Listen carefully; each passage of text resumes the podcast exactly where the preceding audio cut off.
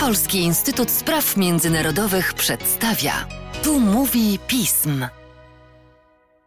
W podcaście Polskiego Instytutu Spraw Międzynarodowych. Witam Państwa Łukasz Jasina. Bardzo się cieszę, że mogę, proszę Państwa, być może Państwo się zorientują, na żywo, bez łącz telefonicznych, bo czasami udaje się nam wyjść z pandemicznych okowów. Witam Marcina Przychodniaka, z którym się dawno nie widziałem, choć rozmawiamy często. Cześć Marcinie. Witam również, tak. Jest to bardzo dziwne i przyjemne widzieć się twarzą w twarz. No wiecie Państwo, to jest ciężko, kiedy kolegę z sąsiedniego pokoju widzi się dopiero po roku, ale do tego nas doprowadziła ta cała sytuacja, że możemy mówić o wielkich sprawach światowych, a nie możemy się spotkać. Ale właśnie w Chinach spotka się teraz chyba, bo chyba to nie będzie zdalne, 5 tysięcy osób albo coś koło 5 tysięcy, delegaci na sesję ogólnochińskiego zgromadzenia przedstawicieli ludowych, czy też coś poplątałem Marcinie? W każdym razie parlamentaryzm chiński będzie święcił przez najbliższy tydzień swoje święto.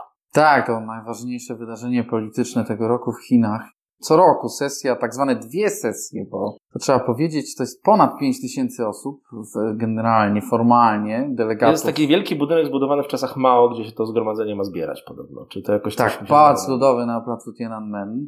Kiedyś zwany halą ludową, ale myślę, że to należałoby to tłumaczenie zmienić, bo to z halą nie ma wiele wspólnego. W każdym razie są dwie sesje. Jedna to jest sesja ogólnochińskiego Zgromadzenia Przedstawicieli Ludowych, czyli chińskiego parlamentu, która zaczyna się 5 marca. Druga rzecz to jest sesja, która zaczyna się dzień wcześniej, czyli 4 marca. Sesja to się bardzo tak skomplikowanie po polsku nazywa Chińskiej Konferencji Polityczno-Konsultatywnej. I w polskiej terminologii to funkcjonowało czasem pod takim hasłem chińskiego senatu, ale to, to nie jest chiński senat. To jest takie ciało doradcze, taki składające się z wielu różnych delegatów, z różnych warstw, sektorów, sportowców, aktorów. Swego czasu nawet duchownych różnych tolerowanych wyznań.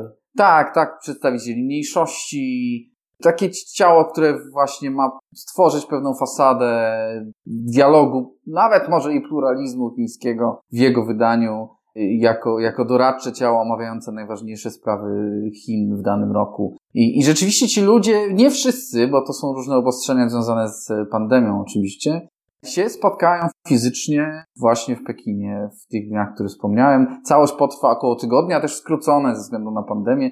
Zazwyczaj trwało to, to nawet dłużej, do dwóch tygodni całe te posiedzenia i sesje, bo to jest szereg różnych spraw, które tam są omawiane. Rozmawialiśmy kiedyś w naszym podcaście o zjeździe Komunistycznej Partii Chin. Ci z nas, którzy znają historię, mają też w pamięci różne fasadowe eventy tego typu w y, krajach tak zwanej demokracji ludowej. Czy parlament chiński to jest podobna fasada, czy też to ma jednak jakieś bardzo ważne rytualne znaczenie dla ustroju panującego w HRL? No, to udzielę takiej odpowiedzi standardowej i tak i nie.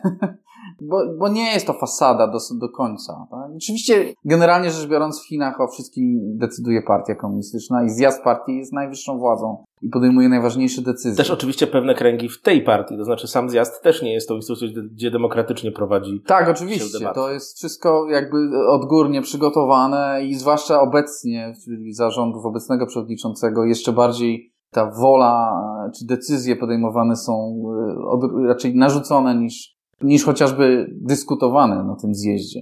Ale w każdym razie no, partia komunistyczna jako taka przygotowuje ten zjazd w obrębie swoich instytucji, swoich organów i, i potem podejmuje decyzje.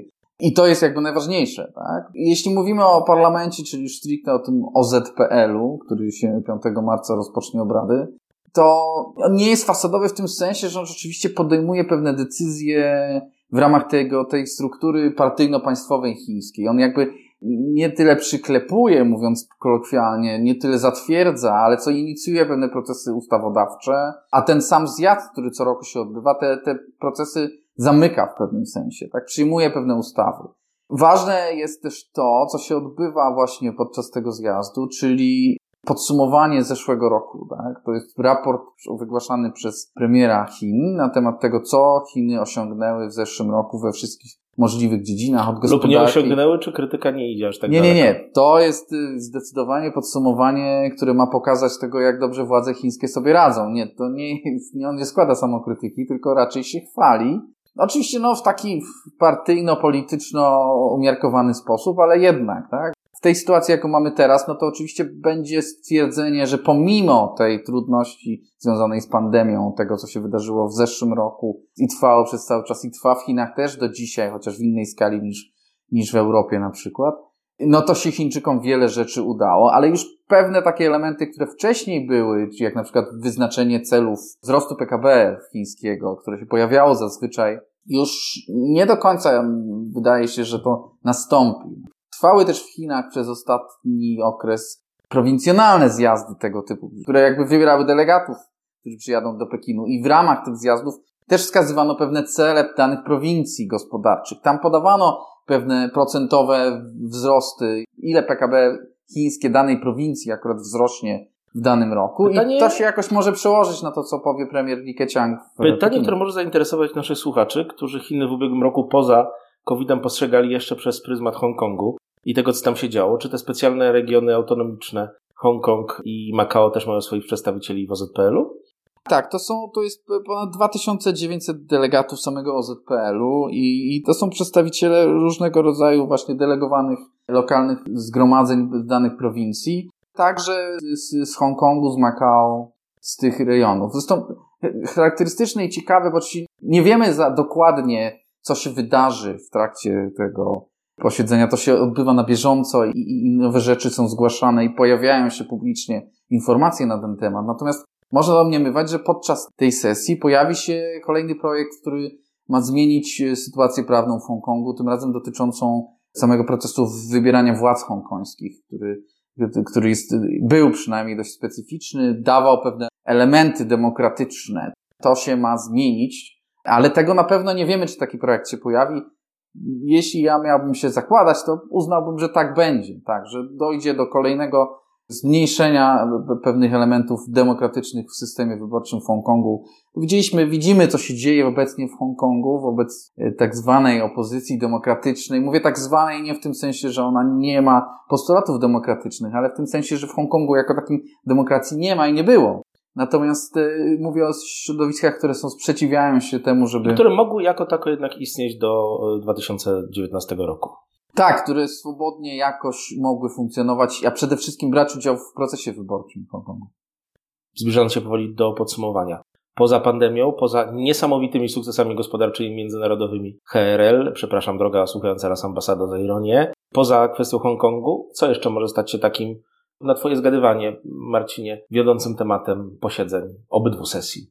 To jest takie zgadywanie, ale troszkę oparte na, na jakichś informacjach, które dopływają z HRL na ten temat. To są sprawy gospodarcze, bo ten, ten OZPL jakby zatwierdzi i powinniśmy po nim poznać już właściwy tekst mhm. kolejnego planu pięcioletniego. Planu, który właśnie ma być odpowiedzią władz chińskich na to, co się stało w pandemii z gospodarką chińską, na to, jak wyjść z tej pandemii w sposób obronną ręką, jak gospodarka chińska ma się dalej rozwijać, Chińczycy zresztą oczywiście zakładają, że ta pandemia się nie skończyła i że raczej się szybko nie skończy, tak?